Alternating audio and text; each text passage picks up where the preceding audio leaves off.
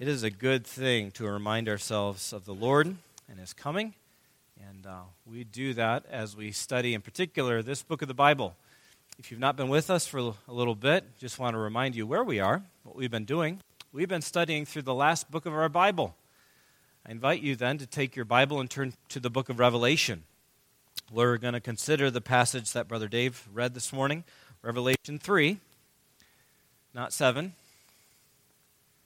Revelation 3, beginning in verse 7, and by God's grace, we'll close out this letter to the church at Philadelphia.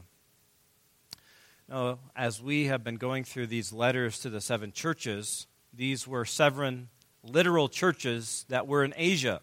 These are not the only churches that were there, but Jesus had a letter for seven. And they were specialized for each one of those bodies, each one of those local churches. However, each of these letters ends with the same refrain. Each one of them ends, He who has an ear, let him hear what the Spirit says to the churches. Even though each letter is written to an individual church, it's meant to be for the benefit of all the churches. In the course of the study, I have been trying to do my best to make sure that as we go through each one of these letters, we get the sense that there's something here for us. It's often the case that folks will identify with a particular church. And I often think that in the circles we are in, our circles often will associate with the church of Ephesus because of what is said to that church. But every church is meant to be of a benefit to us. And it's been very unique personally to consider this letter to the church at Philadelphia. I remember when I f- began studying these seven letters to the seven churches, and I was going through different sermons on these. And one pastor began the series on the church at Ephesus by saying that God has churches in big cities. And it, it threw me off. I mean, I, I know exactly where he got his point from. Ephesus had at least a quarter million people. It's a huge city. Probably the church was a huge church. And given his church, the size of his church, I'm certain that just the mere size of that church spoke to him, spoke to his congregation, because God does have big churches, like the church at Ephesus. And I guess I appreciate that more now that I've come to this church at Philadelphia. This is a small church. And most churches, most churches are small churches, 50 below. That's normal, is to be a small church. And, and I think that there's a lot here that we, can, that we can harvest for ourselves. Not to say that any of these letters is, is, is better than the other ones or is, is more necessary for us than the other ones, but I think this one in particular speaks to us because there are challenges that come from being a church like the Church of Philadelphia. I have to wonder, and I, I, was wondering, hopefully with a little bit of sanctified imagination this morning. No one was surprised when, when Jesus begins to write these letters and he writes to the church at Ephesus. Everyone knew about Ephesus. Perhaps there were people who on this side of things, on this side of reading the, church, the letter to the church at Sardis, were surprised that Jesus even wrote them a letter because they were dead. Why would Jesus write a letter to that church? They're dead. But I have to wonder if there was someone reading these letters and it says to the church Philadelphia, and they said, There's a church in Philadelphia? Really? I never knew that. Never heard of them. I mean, they were so small, so insignificant that they hardly knew who they were. We'd say because we have cars, you drive right by and never notice. This is a small church, but it's a church that um, I think it really, it really should be of encouragement to us because Christ has a lot of encouraging words to this church. And uh, I tried, I really tried last week to, to bring us into uh, this setting, and I will, by God's grace, try to do so again because there's, there's a lot of encouragement that God has for us. So, this morning, my dear brothers and sisters in the Lord, let's consider a steadfast church. Not only a small church, but a steadfast church. Let's pray. Father, as we get to open your word, we pray that it would, it would be like honey to us, it would be sweet to our souls. We pray for that in Jesus' name. Amen. If you've read the Bible before, you've probably read through the Gospels. You probably read the Gospel of Matthew, the first Gospel that begins our New Testament. And perhaps then you've read the parable of the talents. Now, these talents are not skills, these talents are rather like dollar bills, as we would understand it. The parable unfolds the fact that various servants are, giving, are given various amounts. And then these servants make business transactions. And then later on, the master returns and receives a business report from each one of his servants. And two of the servants have doubled their money, but one did nothing but dig a hole and hide the money in the ground. And this last servant was worthless, but the first two were good and faithful, and they were rewarded. And in part, such is the story of the church in Philadelphia in Asia Minor from the first century. No, I'm not saying that Judgment Day had come where we actually have a final accounting of what has taken place, but it's like we have a progress report of sorts that's given here. And if we can use our, our sanctified imagination, the second servant, the one who didn't receive as much, he received his progress report. This is the church of Philadelphia, the one with a little strength, the small church. It's not like the great church of Ephesus that was pastored by some who wrote Scripture, some very recipients of the Scripture. Perhaps the Apostle John had ministered to this church briefly or from afar, but this church was the one of Philadelphia, small church, like a small flame flickering for the gospel's sake. What kind of progress report would you expect to find for this small church? Well, as we studied last week, there wasn't anything negative about them. Nothing wrong. That wasn't the case for Ephesus, the, the vigilant church. That wasn't the case for a Good Works Galore Church over at Thyatira. But what ought to be more striking than the absence of correction is the abundance of Christ. Christ referred to himself more in this letter than any other letter. And given that this is an epistle, it, the nature of this book of Revelation, it is a, a, book of prophecy, but written in the form of, of an epistle. This small church at, at Philadelphia must have needed to hear about Christ. They needed to hear about him, who he is, what he has, what he has done how he is disposed towards them, what he will do for them, what they need to do for him. And these words from Christ must have fell upon them like welcome rain on the farmer's fields. It's just what they needed so that they would be steadfast, because that's what Jesus desires in the church. He wants the church to be steadfast. Now, last week, I gave us our our, our main point that Christ affirms faithfulness in the church. And I said there are five points to that. Last week we covered three of those points. Today we'll cover the remaining two. Last week we learned that Christ cheered the church at Philadelphia by describing his authority, by assuring them of what they had, and by validating their faithfulness. He told them who he is, what he has, how he related to them, and how they'd been faithful to him and that was to cheer the church on. And so, from those points, we learned that we ought to be emboldened by his authority. We ought to be encouraged by his assurances. We ought to be reassured by his acknowledgments. That's what we learned last week. Today, let's be motivated by his assurances and steadied by his assignment. Motivated by his assurances, steadied by his assignment. So, I think of it as our fourth point of the day. If we just put along with last week, this is where we learn that Christ wants our church to be motivated by his assurances. Christ wants us to be motivated by his assurances, and I think you're a bit confused, or you ought to be, because last week I talked about Christ's assurances, and now I'm talking about them again. So, why should we talk about assurances twice? Obviously, there's a reason. The reason why I'm talking about them again is Christ assured them of what they had last time we were together. He told the church of Philadelphia what they had. And now he's going to assure them of what they would have. Before he told them they, would have, they had an open door, he had set their, his love upon them. Now his focus shifts to the future.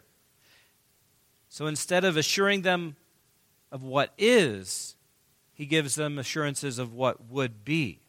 So Christ cheered the church at Philadelphia by promising to them what they would have. So as we go through the rest of this letter, we're going to search out the I wills, what Christ promises to do in this letter. And first, we see in verse 9 that Christ is going to motivate us by promising reversal. Christ promised the church in Philadelphia vindication from their enemies. Look at verse 9. Christ says to the church, Behold, I will make those of the synagogue of Satan who say that they are Jews and are not, but lie, behold, I will make them come and bow down before your feet. They will learn that I have loved you. Now, this promise seems sacrilegious. How is it possible that Christ is causing people to worship the church, to bow down at their feet? Now, there are some religions, even supposed Christian groups, that make people out to be gods, who are, that they are worthy of worship, but the Bible is extremely clear on this matter that there is only one living and true God who is worthy of worship. Revelation 19.4 asserts this, or 15.4. Who will not fear, O Lord, and glorify your name? For you alone are holy. All the nations will come and worship you. That's who ought to be worshiped. But we still have the plain statement of 3 9 here. But as you look in the margin of your Bible at your cross references, you'll see references to the book of Isaiah. And as we read through these cross references, we realize that this is a promise of reversal. So as you look at your margin, you see three references. And each one of these explain how one group is going to come and bow to another. And the irony in Isaiah is it's the Gentiles who oppose and oppress the Jews who are going to come and bow before the Jews. But when we get to Revelation 3, it's reversed. It's professing Jews who are going to bow. But the, but the big irony of the Old Testament text compared to this is not so much the people, it's something else. The point isn't the reversal of the persons, it's the reversal of the perspective. I want you to listen as I read the refrain of the Isaiah passages, the cross references. Isaiah 45 14. They'll bow and they will plead with you, saying, Surely God is in you, and there is no other, no God besides him. So the nations are going to come to the realization of who the true God is. The worthless gods that they worshiped will mean nothing at that point because they'll realize there's only one God. Isaiah 49 23, they bow, and then the Bible says, Then you will know that I am the Lord. But those who wait for me shall not be put to shame. The point is, there is shame from being oppressed by other people. But one day, that oppression will vanish. Isaiah 60, verse 14 the people come and bow, and they'll call you the city of the Lord, the Zion of the Holy One of Israel.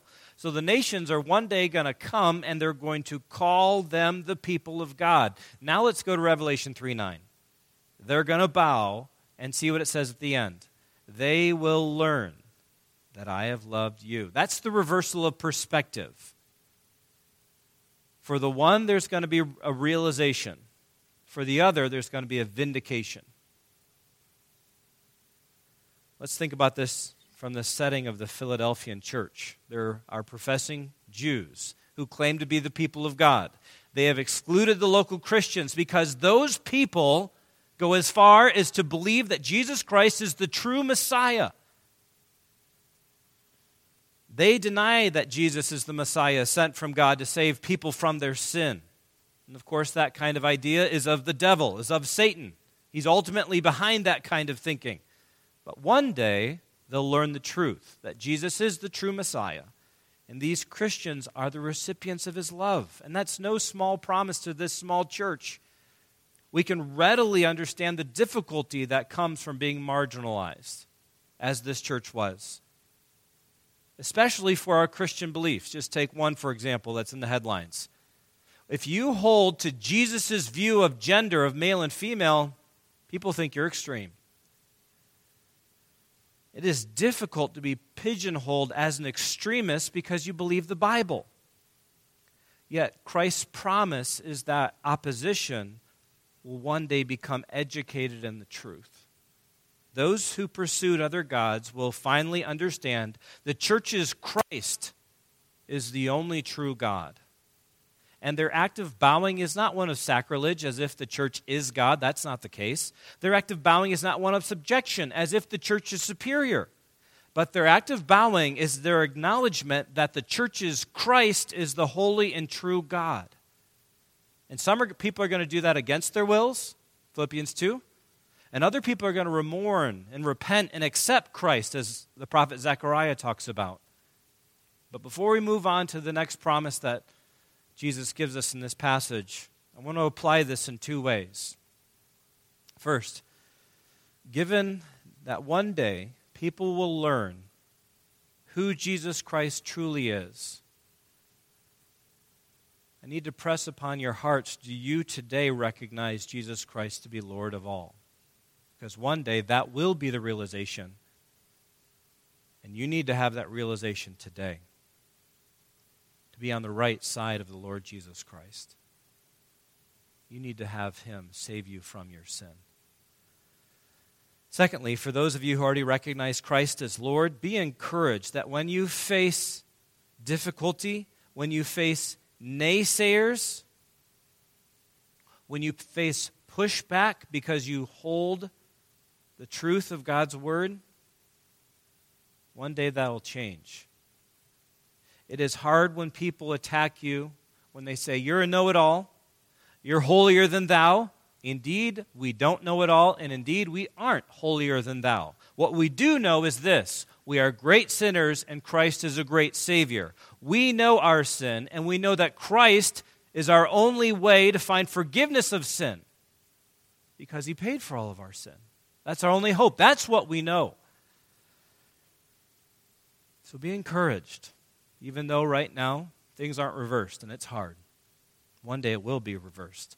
Let's move on to another promise that's really a lot simpler to understand, but strangely enough is the source of a great amount of controversy within Christendom. And we move on to verse 10, we'll find that Christ is going to motivate us by promising us protection. Christ promised the church at Philadelphia deliverance from the hour of trial. Let's read it together. Revelation 3:10.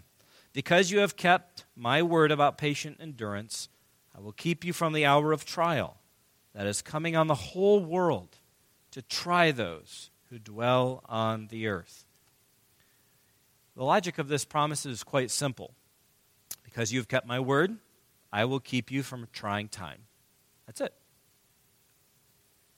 You say, what is this time like? Well, we're going to study that in the course of our series, but that's chapter 6 through 16. It all begins in heaven, chapters 4 and 5, where Christ is going to take a seven sealed scroll. He's, begin to, he's going to begin to open it and enact judgment upon the earth.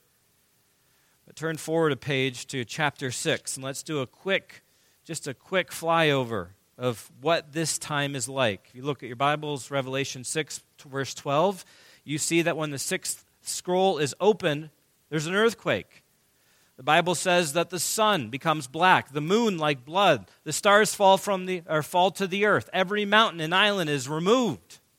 Now, obviously, everyone on earth is affected by these kinds of changes. It's not like the plagues of Egypt, where the land of Goshen was at times exempt from the plague. Matthew 24 21 says, for there will be great tribulation, such as has never been from the beginning of the world until now, no, and never will be. This, what's talked about here, is a time that is the worst ever to be, ever that will be. The disasters of this trying time happen all over the globe. That's what it means when it says it's a time about to come upon the whole inhabited earth. It's not the standard word for cosmos there for world. This one talks about the inhabited world, where people are. The point is, where the people are, that's where the wrath of the Lamb is going to come. Well, why?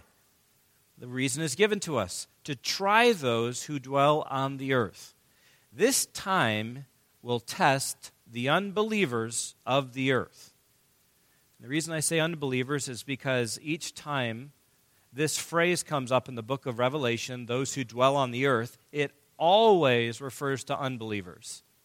I'm not going to take time to go through those references, but get out your concordance and run right through. Chapter 6, 10, and following. They're always referring to unbelievers. You might say then, well, what about believers? What's going to happen to believers? Well, Christ promises here to keep them from this time. He'll keep them from this time. Well, how do you keep someone from a worldwide time of trial? Well, by removing them from it. That's how. Now, this is where the contention comes in. Some people think and believe that keep you from means keep you through or from within. The promise then is one of protection in the midst of the trial from the trial. It's kind of like the prophet Isaiah who said, When you walk through the fire, you shall not be burned. The promise would, for them would be, He'll keep you through it. But there's some problems with understanding it that way. First, John could have written that he would keep you in this time, or that he would keep you through this time, but he didn't. There's Greek prepositions for that. He chose not to use them. Second, the saints aren't protected, with the exception of Revelation 9 4. They're not protected during this time. The sun goes black for them, for example. The authority that God gives to the beast and many other things is going to directly affect them. Saints are going to be martyred, not preserved in the tribulation. That's what we'll find as we go ahead. Third, the promise is that they'll be kept from a time, not simply a trial. I'll keep you from the hour, from a time. You see, Christ's encouraging promise here is not this because you have kept my word, I will make you go through the great tribulation. That's not his promise. That's an unnatural reading of the text, and it's not much of an encouragement. Compare that to Christ and his prayer in the garden. Christ prayed, Save me from this hour. Do you really think that means bring me through this? Raise me from the dead once I'm crucified? That really is an unnatural way to read the text. It's unnatural to read the promise of 310 as being kept through this hour. The way to be kept from this time is to be removed from this world. You see, if someone is still in the world at this time, he's not kept from that time coming upon the whole inhabited earth. So, this is an oblique reference to the rapture, the rapture being the time when Christ will return. He will gather his saints from the earth and he will bring them back to heaven. Of course, you look at Revelation 3:10 and you say it doesn't say all that. That's true. Revelation 3:10 promises perf- uh, protection. And then go to verse 11 where Christ promises is coming. I am coming soon. And don't those promises side by side explain what from the hour means? How is he going to keep us from the hour? Well, he's coming to get us. That's why. That's how.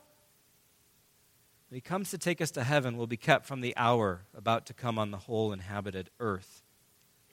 And if you wonder, well, did Jesus ever say that he would take us to heaven? Yes, he did. He told his disciples, John 14. He said, And if I go and prepare a place for you, I will come again and take you to myself, that where I am, you may be also. So Jesus promises, I am coming soon. That's verse 11. And Christ is motivating the church by promising his return promised this church in Philadelphia his coming soon. This is the fourth time in the letters that Christ is referred to as coming, but this is the very first time he's speaking about it in a positive way.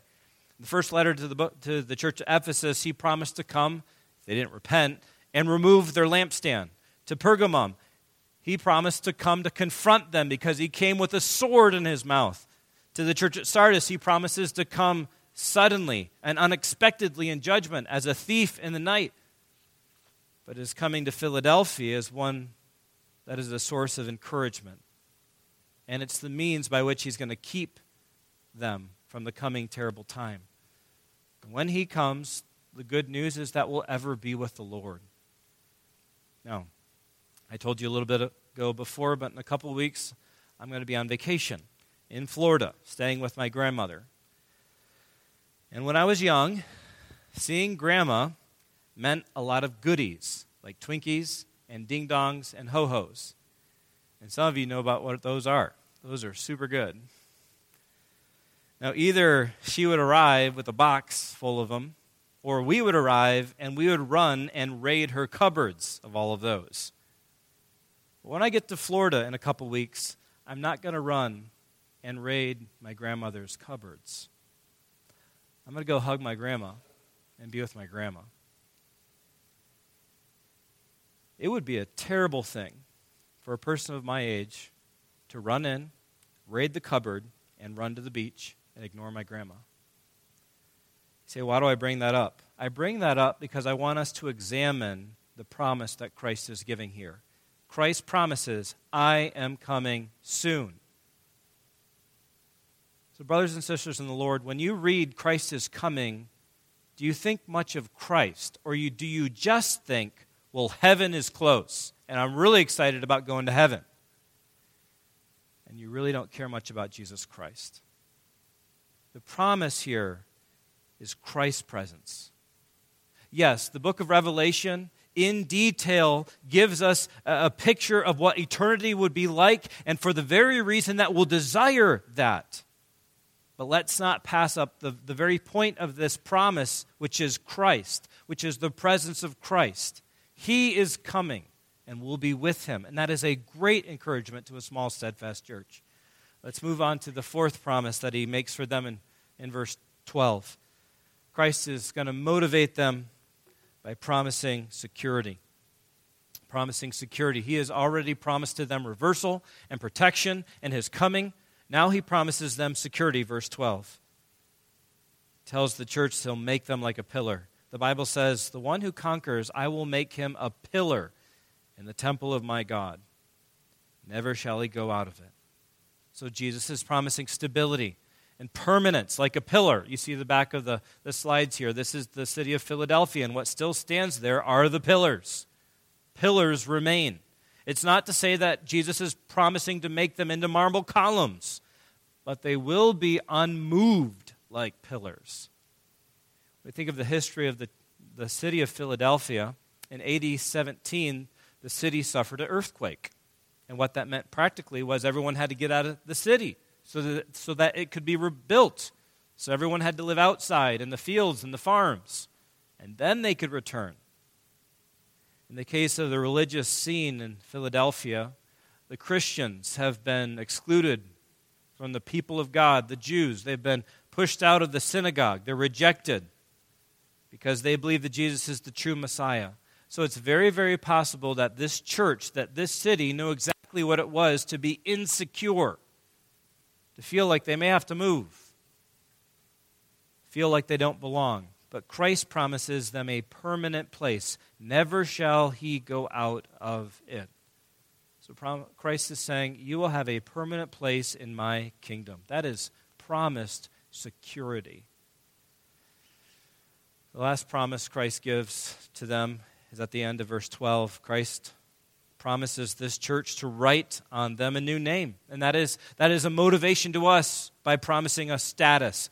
Verse 12 says, And I will write on him a name of my God, and the name of the city of my God, the New Jerusalem, which comes down from my God out of heaven, and my own new name. You, know, you and I do this all the time. We write things on, we, we write our name on things we own. Just like Andy did in Pixar's Toy Story. He wrote his name on Woody and Buzz Lightyear because those toys belonged to him. So Christ is going to write his name on us. This is his threefold assurance of who we are. We are God's forevers.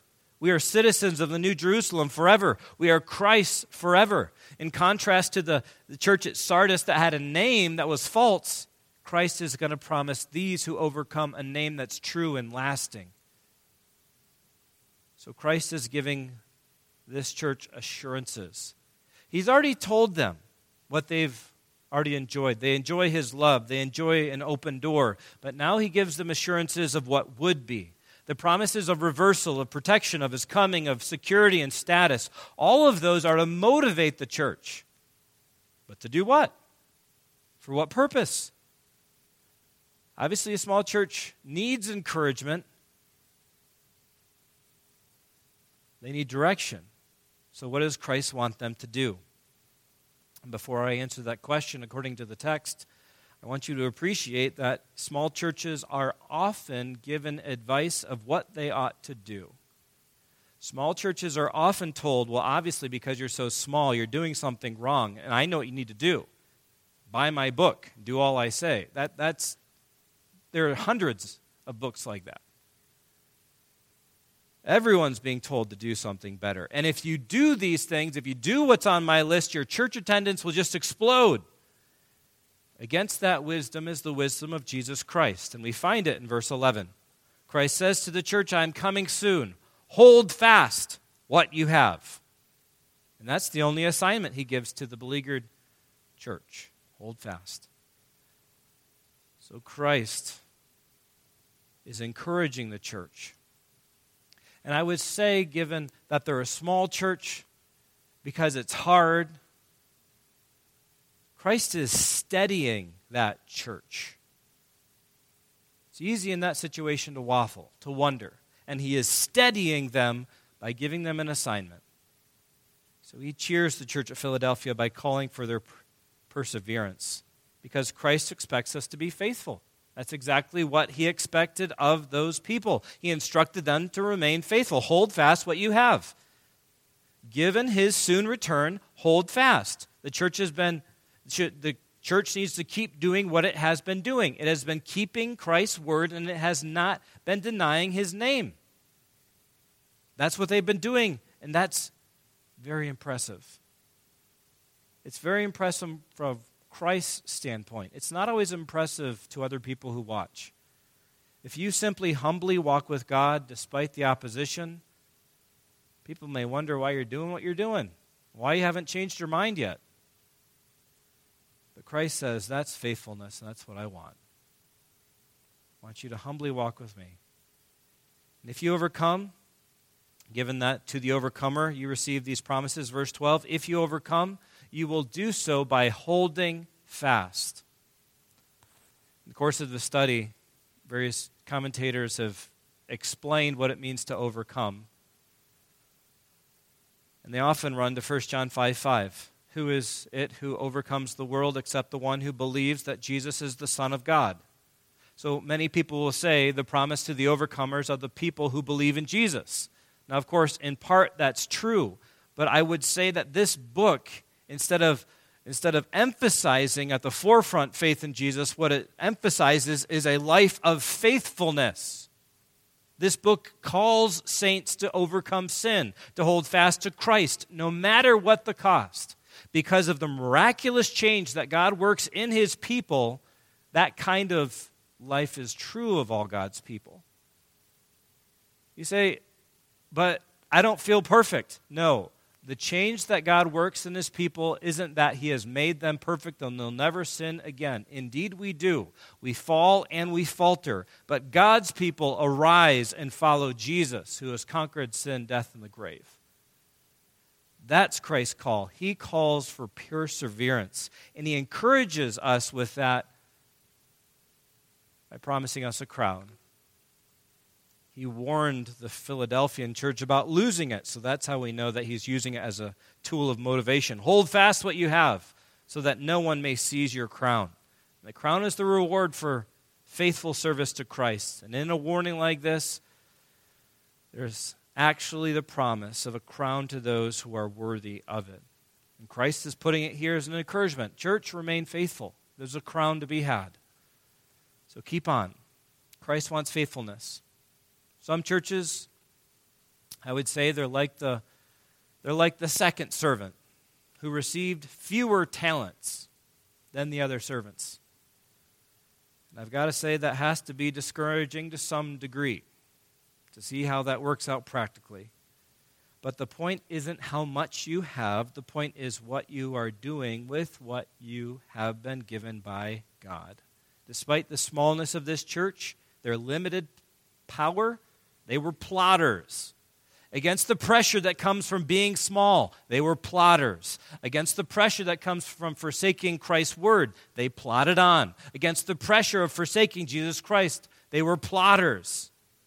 And in this wonderful letter, Christ comes alongside a small, steadfast church and showers them with his promises. He promised reversal, he promised protection, he promised his coming, he promised security, he promised status, and he steadied them by commanding them with one assignment hold fast. Don't get fancy, don't try to fit in, don't survey the community to find out what a church ought to be. This is what I want. Church, stay faithful. Father, we ask that you would give us that kind of steadiness, that we would have a singularity about us that we, we just want to be faithful to you. May not be flashy, may not be fancy, may not be what everyone wants, but it's what you want. And Father, we need to be encouraged that we know what you want you, we know what you reward. We've seen all these assurances of what would be ours if we would overcome. We pray that by your grace we will. We pray that we would overcome any deficiency when it comes to keeping your word, when it comes to refusing to deny your name, but to uphold your name, whatever it costs us. We pray we'd be faithful, just like this church at Philadelphia. we pray that would be for your glory, not our own. We pray in Christ's name.